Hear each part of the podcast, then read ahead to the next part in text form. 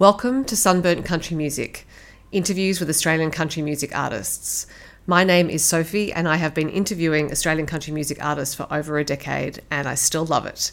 I love their stories, I love their insights, and I love their music. So I hope you enjoy hearing from them on this podcast.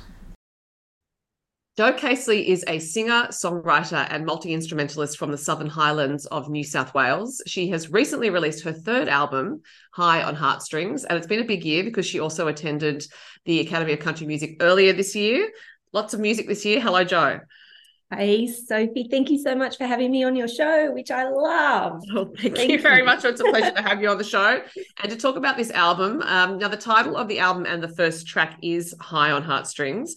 I'd say in general the album is high on heart, if that makes sense, because heartstring sounds like you know tugging on the heartstrings, and it does that.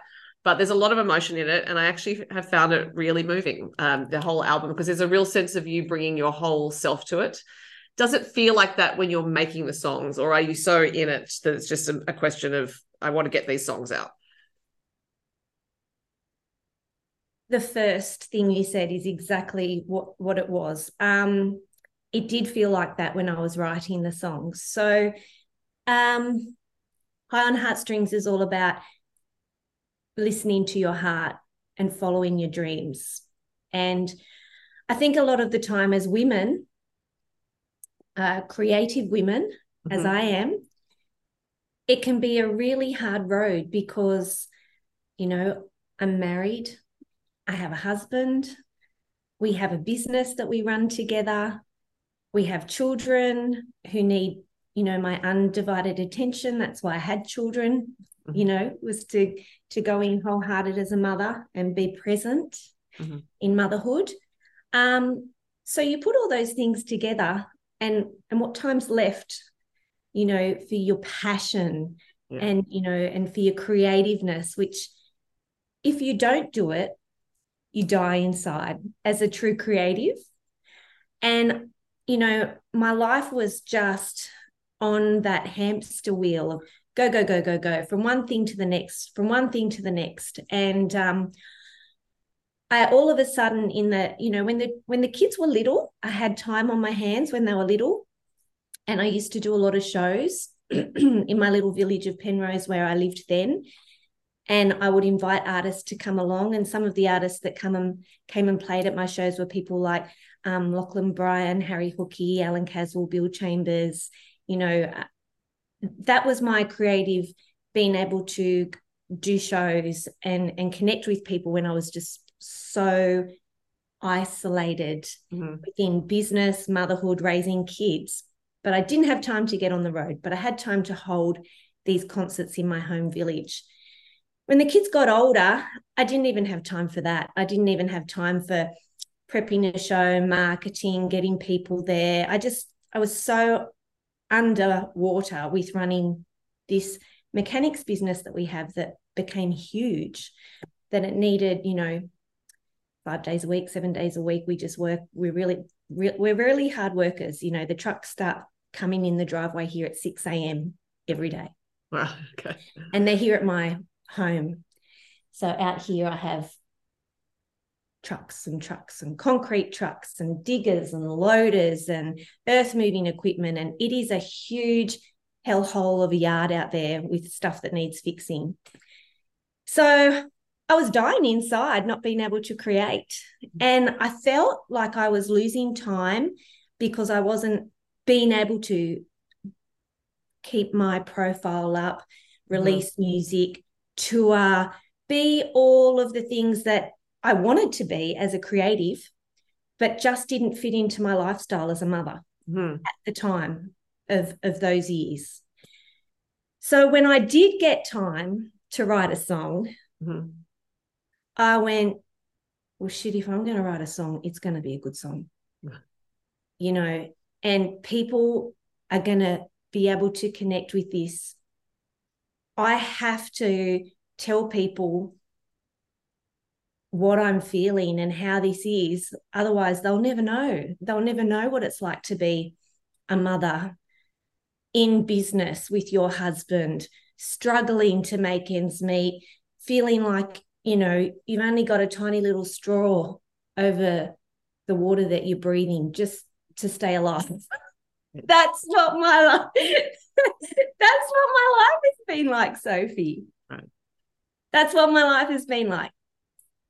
Crazy. Mhm. Would I trade any of it? Hell no. Would I ever give up? Hell no. It's shaped me into the person I am.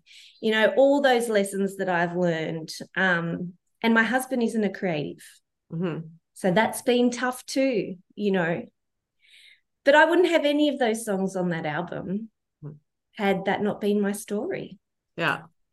And there is a song called Hard Way to Make a Living on the album, uh, which I think acknowledges uh, part of what you've just talked about. Um, and, and also what you've just said points to the fact that that having creative practice, creative output, it's not just the practice of it, but actually releasing something that can connect to an audience is as essential as breathing in many ways for you, and I'm sure for a lot of other artists. Um, but the commitment to stay committed to it can be really challenging, and and I think that's that is the practice of it. It's like every day rededicating yourself to this creative path. Correct. And in the lifestyle that I've been living, um, which has been kids first, business first, so there's money on the table to pay the school fees, my music's had to take a bit of a back seat. Um, but you know, that will change as the kids get older and as life gets easier, you know, and as we mature and and we're not struggling so much as we were in our earlier years of marriage. Um, and you know, I'm really grateful. Everything has a process, and I think in life you just has have to trust the process. Hmm.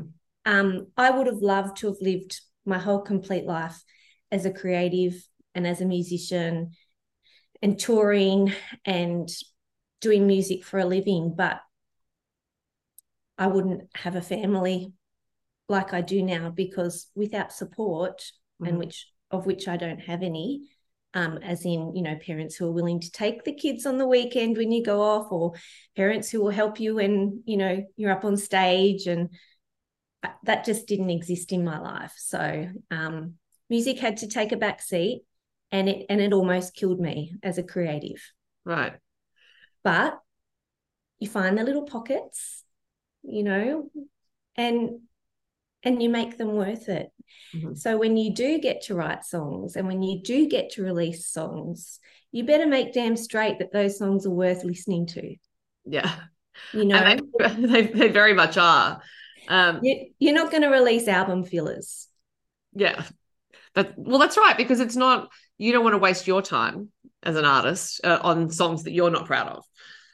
we're not here to spiders sophie It's, you know yeah. we're being real we're telling our truth we're being authentic we are doing this Mhm. And that's what this album was about. Yeah. I think that really does come across. And I'm also um, interested, I just noted the phrase you said, trust the process, uh, because I'm quite a believer in the idea of, sur- of surrendering to things because otherwise, you know, it's a bit scary to do that. But you can expend and actually waste a lot of energy fighting something or fighting a reality. Like you could have thought, okay, well, I'm just going to try to push back against everything. I'm really going to try to make the time to do this, that, and the other instead of, as you said, trusting the process, which then in a sense frees up that creative energy so that when you have the time it's this sense of of flow rather than a jagged line if that makes sense Absolutely. Yeah, you can't fight it. And I, I see a lot of, you know, younger people fighting it and pushing themselves. You know, I have to do this and I have to do that. And, you know, you can see they're pushing themselves and you can see it plays with their mental health. You actually don't have to do any of that. And in fact, like I'm a really strong believer because Kasey Chambers has been one of my greatest um, role models. And she's definitely of the belief that you don't have to do anything. Yeah. There's there's no real rules, you know. You really need to just find what works for you. That's that's the right thing. Yeah. And and listen to your intuition and listen to your heart and what's right for you and your family and Mm. make it work like that. And I think um, pushing against the grain and trying to make something happen when it's just not time, you know, is only going to end in in disaster. Which basically, like the album that I did before this, Albany. Mm. If any of your listeners go back and and listen to that, I mean, I think that is also some of my best work and my best writing on Albany. It's a beautiful album, Sophie. I, I absolutely love it, which is a lot for me to say about my music because I am my greatest critic. And, you know, I spent years cringing listening to my music, thinking, oh, I would never be able to share that. But it's a beautiful album. But when I came to release it, it was really the wrong time, you right. know. And um, I was so busy again business. I think we're in the middle of moving house and moving business and moving this and doing that. And I was like, I'm going to do my music because I'm a musician and I should have to do, I'm doing it. I'm doing it. God damn it. And um, releasing that album, I got through the launch, which was a beautiful launch um, locally in Bundanoon. I think we had about 200 ticket sales. I had a beautiful band, absolutely loved it. But I'd been getting more and more anxious right. about ticket sales and people coming and then I think after that, I had Tamworth and I had some beautiful shows booked at Tamworth.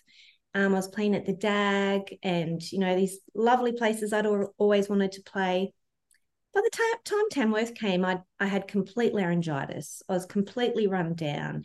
I was having a little nervous breakdown, not being able to get out of bed, going, I just can't do it.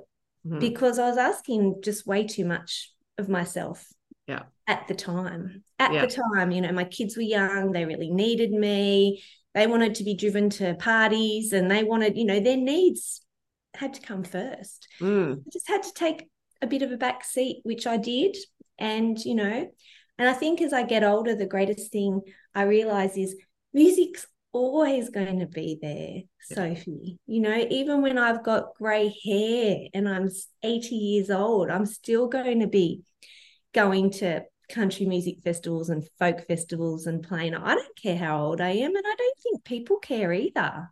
If you've got good songs and they're worth listening to, people are going to listen. I think that is part of what's great about the genre is that yeah, the audience doesn't care. They really I've I've been in Tamworth so many times and seen so many shows and and it's not like anyone gets up and leaves if the artist changes at the venue and they're like, oh, I'm not going to listen to 18 year old or 80 year old. It yes, you're right. It can be any age and it can be any range of experiences because what the audience wants is authenticity and stories. That and it's and and particularly country music people. Yeah. Country music fans want to know your story, and and and they can smell bullshit a mile away, yeah. and they can see through people who are trying to be something that they're not. Mm-hmm. So the only thing left is to surrender and to tell your story. That's you know that's what people that's what people want and that's what people need and that's what shapes you know our future our our culture our identity is that you know we are recording the lives of people in this day and age that you know in 20 30 100 years they'll they'll listen back to our songs and go wow you know look what mm. it hmm. was like back then yeah. these are important stories to be told absolutely um, and uh, you know, as I said, part of part of that surrendering process can be really scary because it does feel like jumping without a net. What I tend to find as an observer, at least, is when artists are prepared to be vulnerable, as you have been um, on this album and, and your earlier work, the audience does tend to catch you because they recognize that that you're being vulnerable in order to connect with them and offer them something. But I'm wondering for you as an artist, if you do like when you're writing these songs, for example, that are so full of emotion, that are really moving, whether there's almost like an intellectual impulse to check yourself because you think, oh, oh no, maybe the song should be a different way, or whether you are now at a stage, three albums in, where you just you do just trust that process completely when you're writing as well as recording. No, I had a lot of help, Sophie, to get to the point where I could surrender myself and be vulnerable. Um, naturally, I was very guarded naturally i'm very i what uh, i've been doing quite a deep spiritual healing probably for the last well probably since i turned 40 say and i'm 46 now so i think these last few years the person i was six years ago at the end of my last album was pretty much a mess. Right. I had no self confidence whatsoever. Um, I'd sing because the stage is always my sanctuary and I've always loved singing. And I'd just do it because I loved it. But I never thought that other people liked my music. I never had that sort of confidence in myself. Um, I was a real worrier, great stress head, huge anxiety, prone to little anxiety, um, you know, attacks, just a real worry wart. And I was a real mess, actually. That's growth, isn't it? That's growth. Um, I was asked to do the music for a women's retreat. These la- these women, lady friends of mine, who are very, very good friends of mine, who I've known for probably 20 years, they started doing retreats. Um, it actually wasn't women, it was open to anyone, but it was mostly women who attended. And it was just all about um, self growth, finding your authenticity, um, letting go of limiting beliefs. Hmm. And all these things I learned, like I never knew what a limiting belief was. I didn't even know that language existed. Like I didn't know that I had said to myself for so long, oh nobody nobody likes my music and that that was a limiting belief and that i could retrain myself to say actually my music's very meaningful to a lot of people there's a place for my music mm-hmm. you know people love my music and you know i think my brain and i think a lot of artists will understand this because a lot of artists do the same my brain, if left alone, can go negative very quickly. Has a tendency to go negative, like, oh, you'll never sell enough tickets. Oh, people will never come to the show. Oh, you know, the sound equipment's going to fail. well, I tell myself all these things, Sophie. Never did any of those things ever happen. Hmm. My song, my shows would sell out. I always had great sound. It was always wonderful, but my brain would keep on telling me, oh, you, you're going to fail. You're going to fail. So I was asked to do the music, and I went there as a songwriter to perform and entertain at the end of the night over dinner. And in return, they would let me attend the retreats all weekend. Well, I soon realized that I was a mess and that I was probably there was a good reason they'd asked me to come and do the music because I needed a lot of therapy and just to be around women in a safe place, that was the first time I'd learned about being vulnerable. Mm-hmm, right. You know, and we did all these exercises where you had to throw your hat in the ring and you had to stand in the middle in front of all these women and you had to tell them something that you'd never told anyone before something that you'd carried all these years that you thought you were ashamed of or anything like it was just letting it go releasing it moving forward and realizing that by doing that you're actually helping other women mm-hmm. because other women were going, Oh my God, I'm not the only one who thinks I'm a freak. I thought I was a freak. I really thought it was me that, oh, all women feel like this. I hear about imposter syndrome.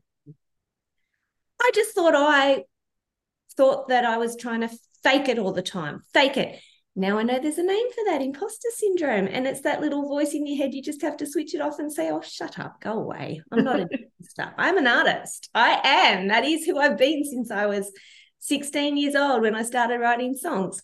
So I started singing them my songs, being vulnerable and singing them the songs that I had written to myself and never thought I'd share with anyone.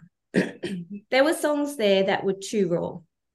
There were songs that didn't go on the album, Sophie, that were too painful and too raw. Well, I just let them all out. And once I did that, they started going, Jo, these are your best songs.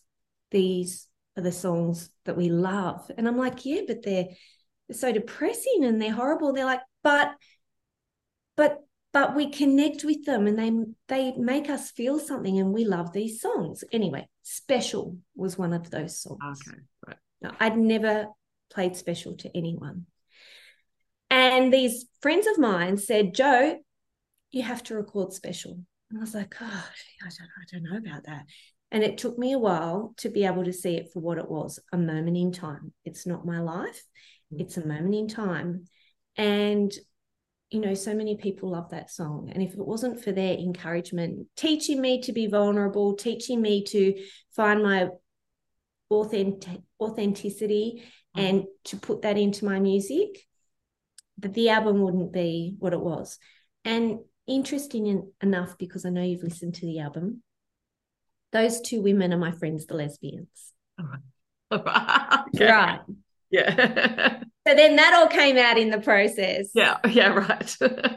and they're like, you got to record that song. And I'm like, are you sure? They're like,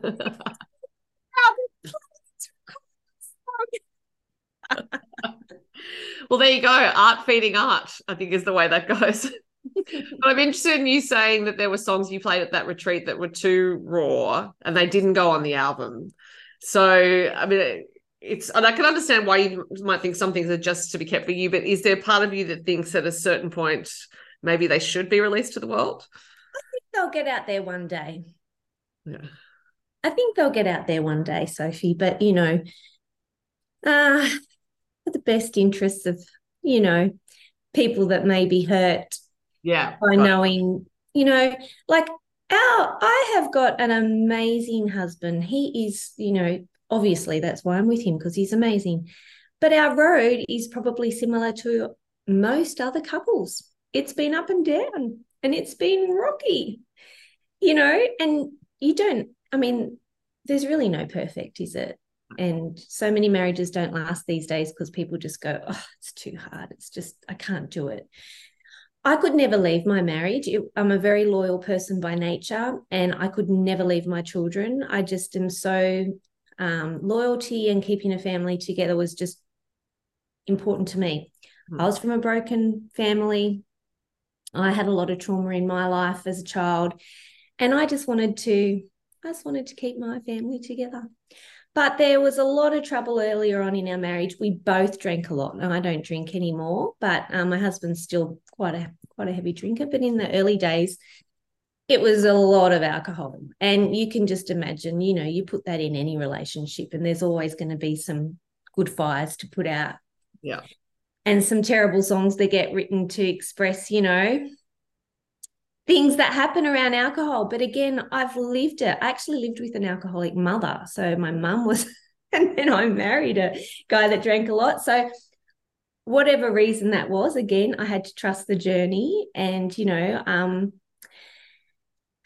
that, yeah, they were, there were some very tough years, but I probably wouldn't be the health nut that I am now had it not been through living with all of that. Like it's probably inspired me most to go on my journey. Another thing I'm passionate about outside music is I'm a real foodie, but I'm a plant based foodie and I'm a real health nut. And I really, you know, I would say I don't drink, but lately, you know, I might have a little drink for a celebration or something. But, you know, and had that not all been in my life, I probably wouldn't have gotten to where I am now. So you just, yeah, sometimes, sometimes you have to trust the journey. Mm-hmm. But I also think part of what you're talking about being a health nut is uh, tied up with the spiritual practice of creativity, which is your body and mind being the one organism, for lack of a better term, which is not a concept that in in Western Cartesian thought uh, is is easy to grapple with because we're we're so trained to think that the brain is separate, the intellect is separate to the body. But uh, in taking care of the vessel, you are also taking care of the creativity. I think. I would have, I, I don't, as a songwriter, as an artist, as a creative, and as an empath, mm-hmm. I don't think I'd survive in today's world if I didn't have my practice. Mm-hmm. And it's something that I'm actually so passionate about passionate about maybe down the track it's something that i could share with other artists and other young people maybe there'd be a little segment for me at academy to go and chat to young people to say you know if you're going to be a muso and you're going to live your life on the road and you're traveling all the time and you want to be your best all the time you have to fuel the vessel mm-hmm and it's funny, like when we're young and we don't realize this yet, there's so much alcohol around, you know, performance and performers. You know, you go to a gig and there's your rider, and what do you want? And everyone's drinking. But there's nobody who performs their best when they're drunk. Absolutely. You might think you do. You might think, oh, that was a great show. But the next day, when you watch the video back and you're like, oh my God, how embarrassing. I never would have said that if I was, oh my God. And I'm thinking I sound really good, but I'm singing too loud. I'm shouting. I'm pitchy. Oh my God. There's no way you perform your best when you're drinking. If you want to perform your best all the time, you just have to be your best mind, body, spirit. It's all three. And like in my life, I've learned, you know, you have to put good fuel in the body, hmm. no junk, processed stuff that we're not designed to eat. You have to move every day. You have to exercise every day, whether it's like for me, I, I do yoga every day. I'm not a real gym junkie, but I'll go for a walk or I'll do my yoga. And you have to meditate every day, even if it's only 10 minutes, but just to, you know, because if if you don't in this world, more and more every day. And your levels your stress levels just go up and up and up and up. And if you never control that and if you never ground if you never meditate what's at the top? Yeah.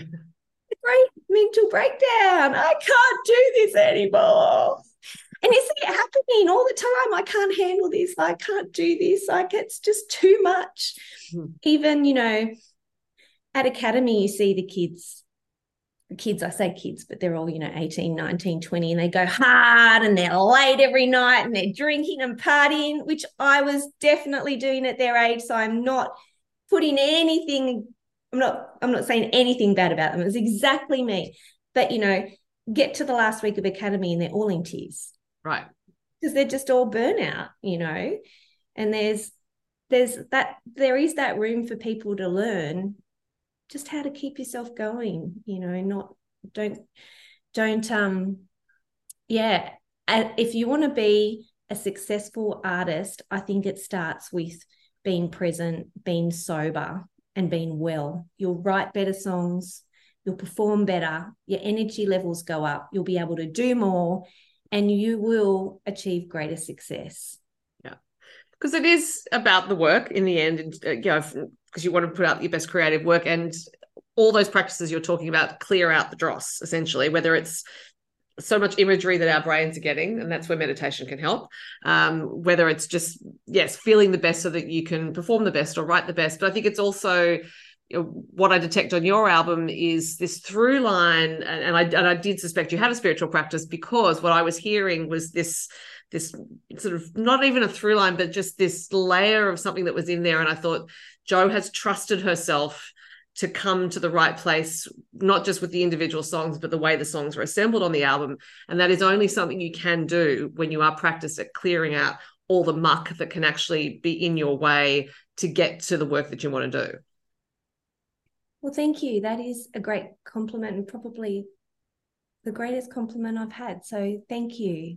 I really appreciate that. That that means a lot, Sophie. Yeah, it's been quite a process getting there.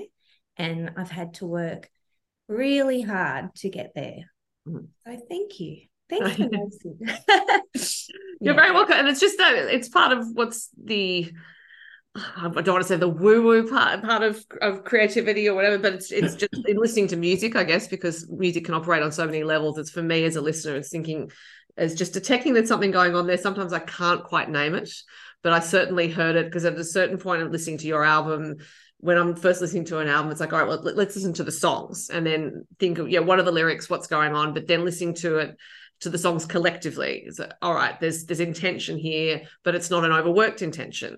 So it's not it's not like, oh, let's let's shoehorn a theme in here and have all these songs along the same line because the songs are not all about the same thing on your album. Um, they're about components of a life.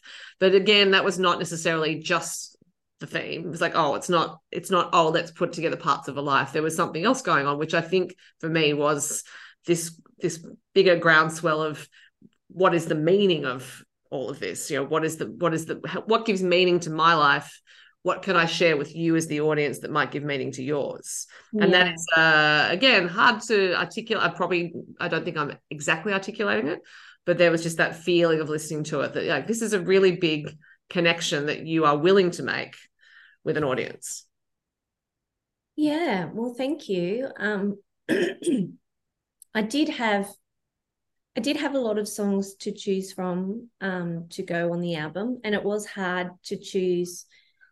Yeah, I didn't really ever set out to, like you said, do a theme or anything like that. It was just like, right, the ethos of the album came about really when I wrote the last song just before I got to the studio, which was an accidental song called High on Heartstrings. That that was the last song that I wrote. It wasn't even in pre-production or anything. I just kind of it just kind of fell out of the sky before I got there. And um I sort of thought that's the ethos of the entire album.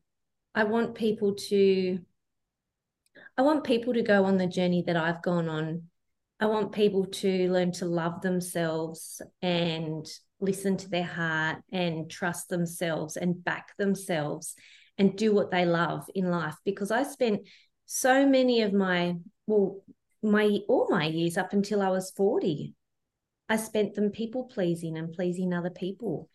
And all it ever really made me I always felt like a good girl like a good daughter and a good wife and a good mother. But it didn't it didn't light my fire and it didn't feed my soul, you know. Saying, having to say, ha- writing those songs was probably my biggest achievement because I had my say. And a lot of the time outside of my music, I'm not allowed to have my say. Right. As a woman. Yeah. In life. Ask a lot of women. Hmm from the first job I had when I did journalism and I went to the ABC. You know, and that was a while, that was a long time ago. That would have been, uh, you know, probably nearly 30 years ago. But they said, You're a woman, you're pretty, you've got blonde hair. No one's going to take you seriously. No one's going to listen to you. Right. You're going to have to work 50 times harder than any male to be taken seriously that's what we were taught. We were taught that it was a man's world and to take us seriously, you know. And there was a lot of themes of that in my life in the industries that I worked in. Um, you know, and being in real estate, I did real estate for years and you know, and even in hospitality, men um, you know, women can really be uh there's a lot that I put up with that women these days wouldn't put up with. Put it that way. Yeah. There's a lot that I put up with that women to the, in today's world just would go not not on. So it's good. It's good that things have changed. But even in my family situation, in a family of kind of men of older beliefs, you know, the cattle farmers and the mechanics and the men of my life, they have old beliefs and it sometimes it's been hard for me to have a say. But let me write a song and i'm going to tell you how it is. So that's been very liber- liberating for me. Um, and yeah so there was no theme as to what songs would make the cut. The songs that made the cut were songs that i felt would be as significant and as important today as they will be in 10 years or 20 years or 30 years or 40 years. I wanted every song to have a good message. Mm-hmm. yeah. Um, it's interesting what you're saying about uh, being able to say things in song that you that you couldn't say in life because good girl syndrome could have actually limited you as a songwriter as well. They could have made you censor yourself quite a bit. And it did. And it did for my it did for my last few albums. Right. Uh, it really did. I was the good girl syndrome. So I wanted to write the nice song for my dad, a nice song for my mum, a nice song for my husband, a nice song for my children. I was always pleasing, you know, trying to be that good person. But um, no, there's been some very tricky um, times in my life. And um, if we don't talk about these times, Mm. then people feel alone and lonely and like, you know, they struggle because they don't know that it's normal, that the tough times are normal. Yeah. Yeah. That's life. Bumps, you know, they go up and down. And I'm going to write songs about the good times. I'm going to write songs about the bad times and everything in between. And part of the beauty of the work you do is that it can help people through their own tough times. And I'm sure, I'm wondering actually if there are particular songs you've had feedback on either through social media or when you perform them live that uh, like the same songs over and over again that people come up and say, I really needed that, or that was just for me.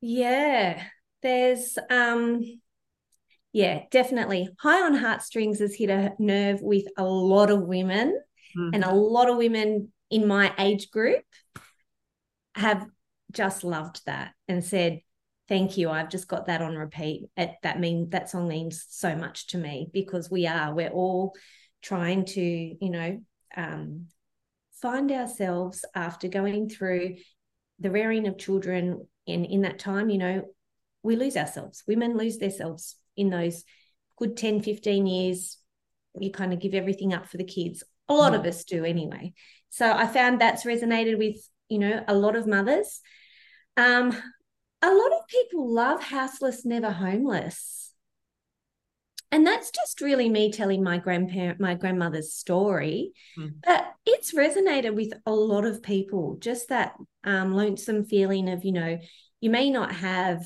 um, you may not have a house but with even if it's not family even if it's friends you've always got a home you know Mm. that feeling of being connected and being loved that's so important in everybody's life Mhm. so that's resonated and um so yeah special's a real special is a, a special song for me and it's it's hit a nerve with a lot of men and women um i think women realizing that they need to stand up for themselves and say hey i'm special you know which is which is something i couldn't even say for many years you know having such low self-worth. I couldn't even say hey i'm special. I'm worthy. Hmm. i should be loved. Like that just didn't even exist in my old world. So that's hit a nerve with a lot of women and men. And and men have said you know i listened to that song and i thought am i treating my wife well enough am i treating my daughter well enough am i letting them know that they're special Mhm. and that i love them hmm, i could probably do that better Right. so that was really nice and of course i get a lot of feedback on my friend the lesbian song Right. because everyone seems to know someone who's got that story Yeah, right. everyone seems to know someone who you know was married with children and just went "Ah, this is not me Right. It's um and and i think that you know the radio stations have been very supportive of that and playing that song as well. And i think it's because um you know we're just working hard to um release that sort of stigma and accept people for for who they are and that love is love. So i think that's a really important message. Um and I haven't released it as a single yet. So I think a lot of people are still to hear this song. But I did get a beautiful message um, from a lady who was at a show the other day who I'd sung The Stolen Generation. And she just said, Thank you. That was beautiful. My my grandmother was a stolen child. And you know, we've all got trauma and we've all got a story to tell. And, you know, thank you for writing that song. So so yeah, I, I do. I think there's a lot of songs in there that people connect with. Hmm. I'm sure there are because you you set it up so they can, and also so that they can connect with you back to tell you what's going on. Yeah, and you know, and and who who hasn't raised a teenager and wanted to go to the boozer? Well, like I was actually about to say, I'm surprised more people haven't spoken to you about that song because that's really Everyone has spoken to me about that song. Everybody loves that song. They're like, in, yeah, that's that's a fun song. I do like to make fun songs. I've probably only got really that one song on the album that's a bit cheeky and fun. I usually put a few more than that. But um yeah, my last album has a lot of cheeky and fun songs. I like that aspect. I've been greatly inspired by John Prine. I love his writing. So yeah, if you listen to Baby Don't You Love Me No More from my last album, that's a very cheeky song. Well, Jo, I could probably keep you talking for hours, but I am very sure you have other things to do. Um, and I would love people to go and now listen to your album if they haven't heard it already. So, uh, so they can enjoy it as much as I have loved it. So the album is High on Heartstrings, Jo Caseley. What a pleasure it has been to talk to you. Thank you, Sophie. Thank you so much. I've I've absolutely enjoyed speaking with you, and um, yeah, can't wait to meet you. Maybe in Tamworth. Maybe yes. I'll see you there. Okay. Thank Bye. you. Thanks for listening to the Sunburnt Country Music Podcast. For more Australian country music interviews and reviews and other things, go to sunburntcountrymusic.com or to Sunburnt Country Music on Instagram, Facebook, and TikTok.